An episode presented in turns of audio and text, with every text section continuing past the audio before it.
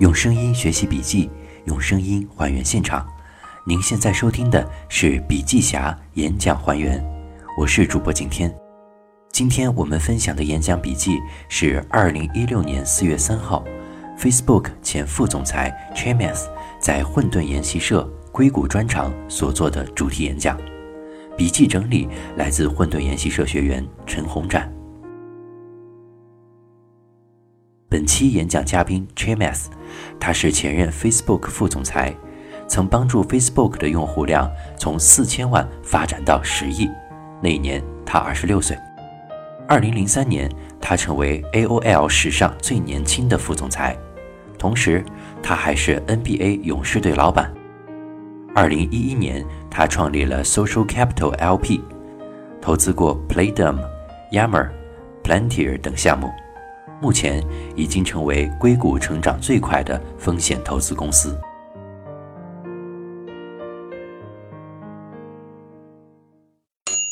创立伟大高科技公司的秘诀：为何千亿美金的公司每六年出现一个？第一部分：人类历史的推演。达尔文说，在动物界，无论在什么方面。人类既不是最大的，也不是最快的，又不是最强的，更不是最有适应力的。人类物种繁荣的真实原因是，因为人类具有把重要功能抽象化的能力。基于此项能力，才使人类文明得以不断发展。通过分析，不难发现，文明发展的主要规律是：找出受到限制的稀缺资源，通过创造，让有限资源变得充足。然后再发现新的稀缺资源，周而复始。几十万年前的吃饭、安全等问题，问题核心在协作资源有限，方法就是形成组织，最终组成各种部落进行协作。资源充足后，下一个需要解决的问题是什么呢？当时人类有巨大发明的能力，却没有文字记录的能力。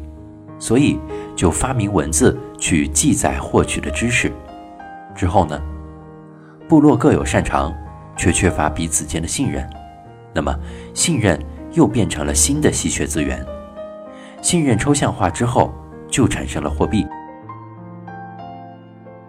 到了几百年前，劳动力成了当时最稀缺的资源。人类又发明了机器，本来需要数以万计的劳动力工作。后来只需要有几个人去操作机器便能完成。再往后，最最稀缺的资源变成了大脑。人类又发明了电子设备，却让运算资源变得丰富。现在，一个手机运算能力便超过许多个大脑。未来人工智能的不断成熟，必然将取代许多原本只能有人脑来处理的问题。第二部分，高科技产业的演进。现在一切变化飞快，为什么？原因是由一群人、一些机构和创意共同构成的高科技产业，在推动着社会的变革。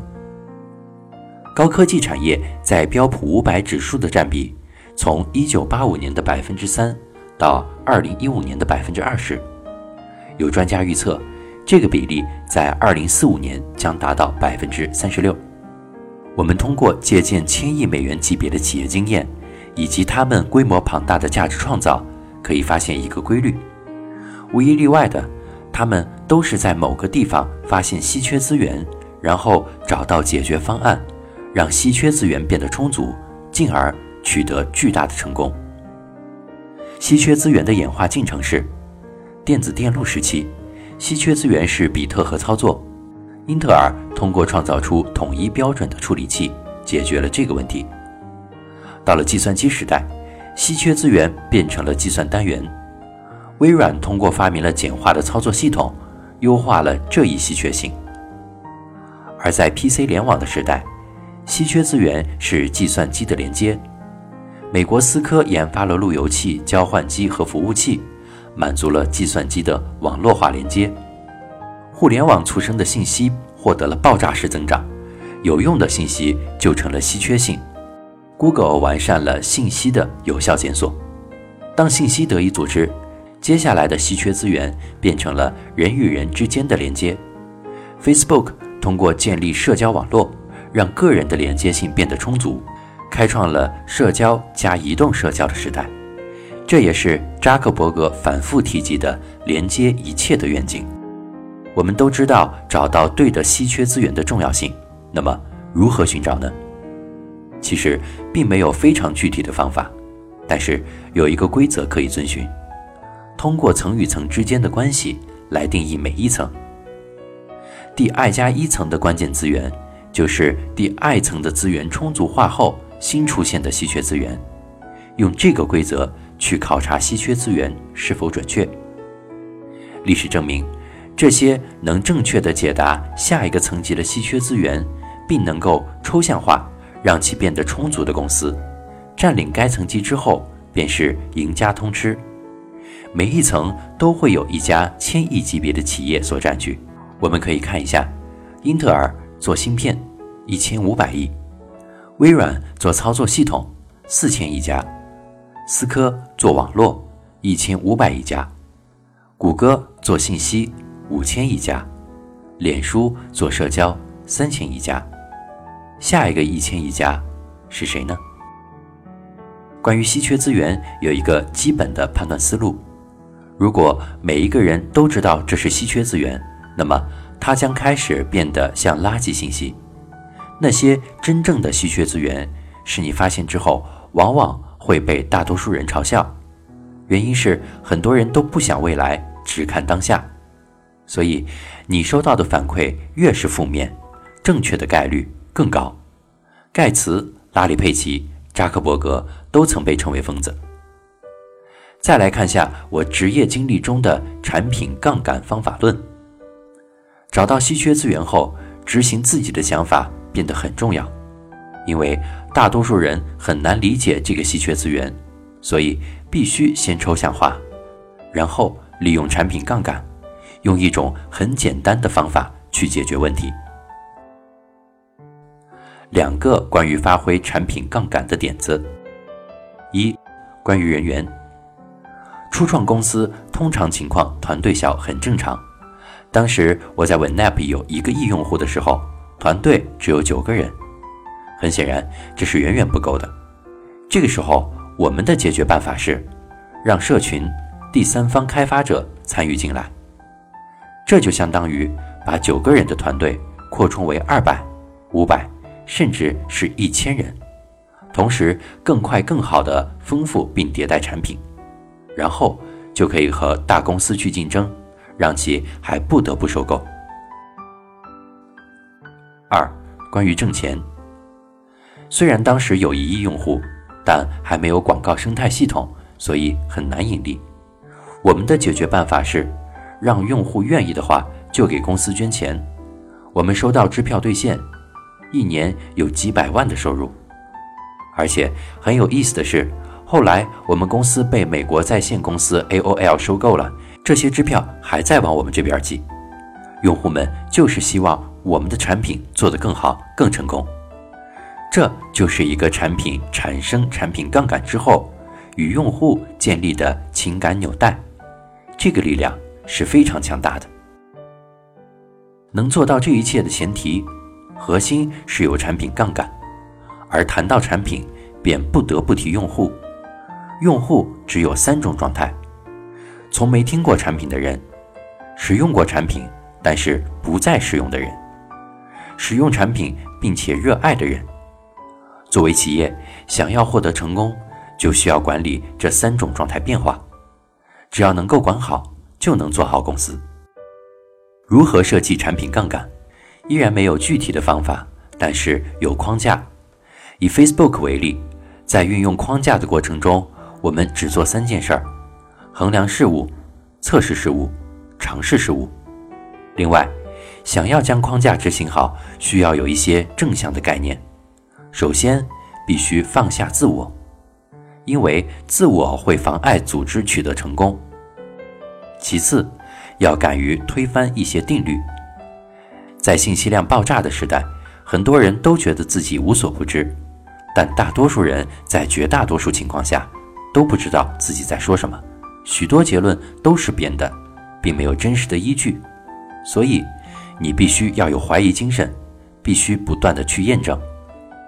这些年来，我得到最大的经验教训便是，要放下自大心态，推翻口耳相传的知识。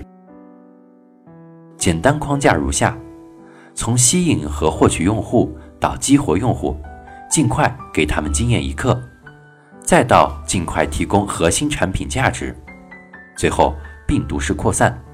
最后一个工作仅在前三个条件均满足的前提下开展。第一步。获取用户，用户获取是开始，不是结束，而且这个部分有一个核心理念：用户数并不是越多越好。举一个反面的例子，就是 Google Plus，创立之初，它创造了一个奇迹，仅用了二十四天的时间获取了两千万用户。获取同样的用户数，Twitter 用了一千零三十五天，Facebook 用了一千一百五十二天。但现在看来，Google Plus 是失败的。为什么呢？因为好的产品不是尽快让用户能够使用，而是要尽快让用户热爱。所以，应该找到高质量的客户，关注这些热爱产品的人，并不断满足他们的需求，而后获得高质量的成长。只有这样，才有可能得到杠杆。第二步，激活用户。Facebook 的核心问题就是如何让用户十天内获取七个好友，指标极其重要，而且必须真实准确。比如滴滴九十秒应答，京东四十八小时送货上门，所有这些好的公司都是可以尽快给到客户价值的公司。发现自己产品的经验时刻，尽快给到客户，在这个过程中。CEO 必须让所有人清晰目标。组织中每一个人被问到自己的工作是什么，答案都是统一的：让用户在十天内找到七个好友。这样一来，事情就变得简单了。第三步，尽快提供核心产品价值。做到一次经验不够，要尽可能频繁地向用户提供核心价值，让他们不断地参与进产品。那么，如何知道产品有无真正的价值？最好的方法就是自己使用，并且深度的使用。第四步，病毒式扩散。这一步需要谨慎为之。如果目标只是为了获得用户数，容易产生作弊的现象，而且在产品体验糟糕的时候获取的用户，也极易产生流失。后面再要挽回流失用户。往往比获取一个新用户的难度更高，同时流失所伴随的负面口碑，也是大多数企业不想承担的。正因为如此，Facebook 在做病毒式扩散前，需要满足三点要求：高质量客户、经验时刻、拥有能够不断给用户提供的核心价值。如果没有以这三点作为前提，那么病毒式扩散便成为了垃圾广告。不仅不能助推产品发展，反而加速产品死亡。第三部分，伟大公司的企业文化重于能力。无数历史证明，当文化碰上能力，每次都是文化胜出。打造一家公司是很不容易的，建立优秀的文化更难。文化就是价值观，在开始建立公司的时候，树立公司的价值观。当我们找到了稀缺资源，将其抽象化，获取了高质量的用户，给了经验时刻，并且能够不断的创造价值，还能病毒式传播，但这都只是战略战术的构思。如果没有正确的人，所有一切都不可能发生。就算有全球最聪明的员工，很有可能还是会最终落败。为什么？因为文化不行。所以，想要打造伟大的公司，先打造伟大的价值观。接下来，我谈谈 Facebook 核心价值观，同时也是我们投资公司 Social Capital 的核心价值观。一，超高智商。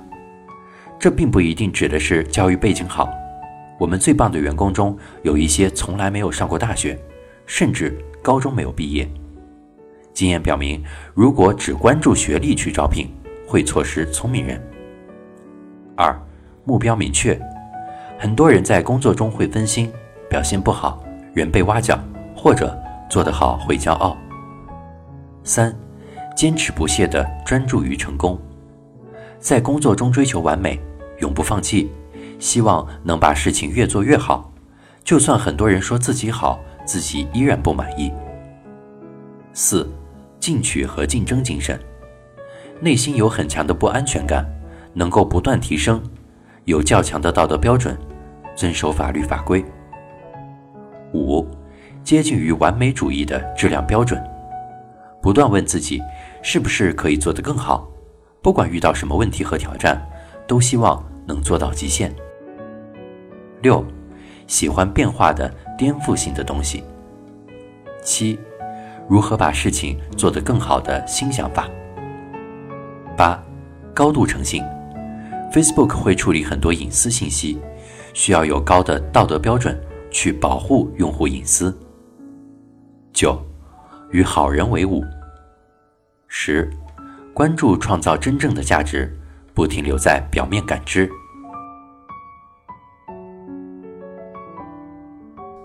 第四部分，现场问答紧急，择取精彩问题的解答。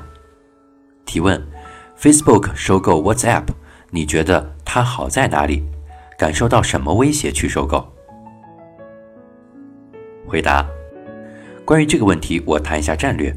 关于 Facebook 二十四小时每天的战略，一天二十四个小时，要睡十个小时，那么醒着的有十四个小时，工作八小时，最后剩六小时，这是 Facebook 可以得到你的关注的时间。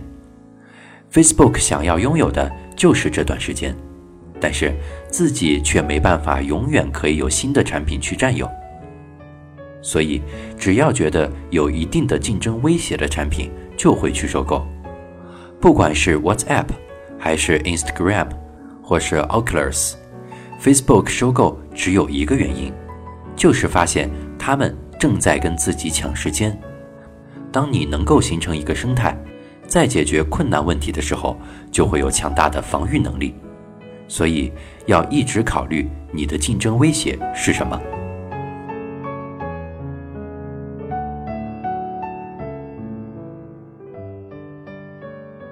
好了，演讲笔记分享完了，希望可以帮助到你的学习。感谢你的聆听，这里是笔记侠，我是景天。更多好笔记，请关注笔记侠微信公众账号。